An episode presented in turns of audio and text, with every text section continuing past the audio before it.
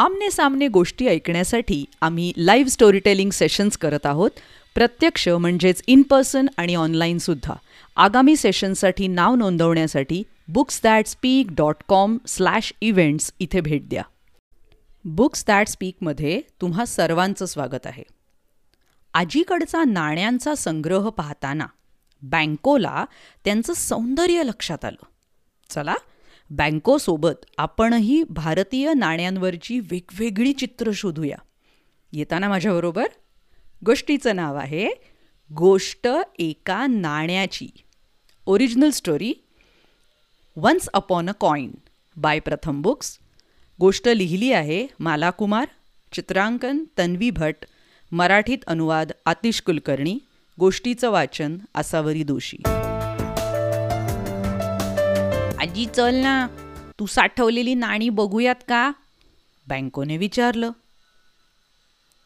बँकोला हल्ली नाण्यांची माहिती घेण्याचा नादच लागला होता. दर रविवारी जुनी नाणी शोधायला त्याला आवडायचं. ही नाणी मिळवून त्यालाही आपल्या आजीसारखा स्वतःचा संग्रह तयार करायचा होता.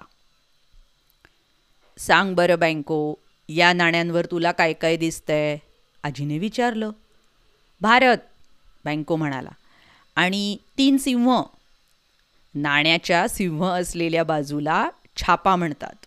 आजीने माहिती दिली. हे काय आजी? हे दोन प्राणी कुठले? बँकोने विचारलं. बैल आणि घोडा. ते चाक म्हणजे चक्र ओढतायत. आपल्या भारताच्या झेंड्यावर चक्र असतं ना तसंच. बँको आता तू नाण्याची दुसरी बाजू बघ.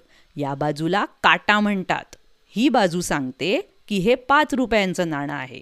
म्हणजे या नाण्याचं मूल्य तितकं आहे.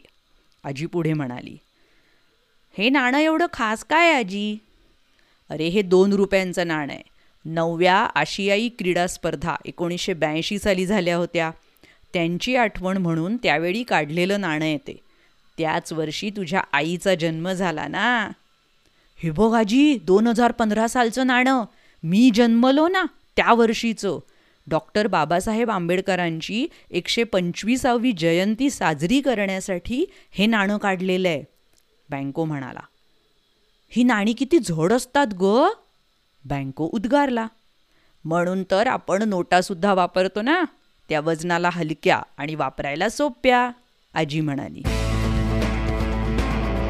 आता या नाण्यांवर तुम्हाला त्यातली चिन्ह ओळखता येतात का ते बघा हं.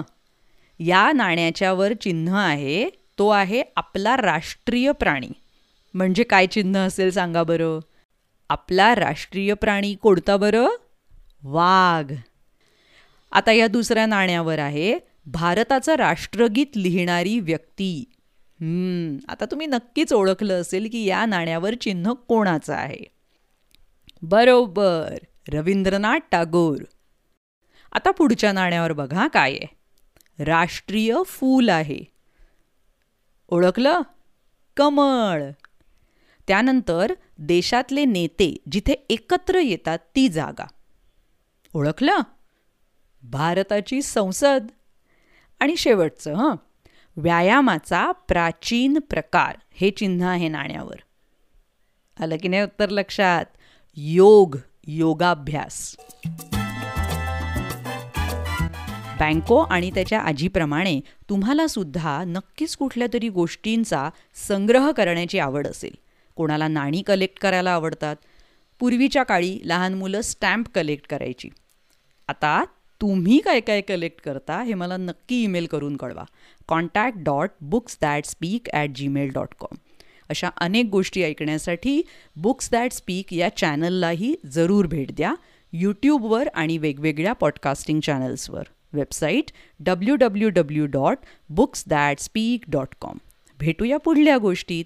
बाय बाय धन्यवाद.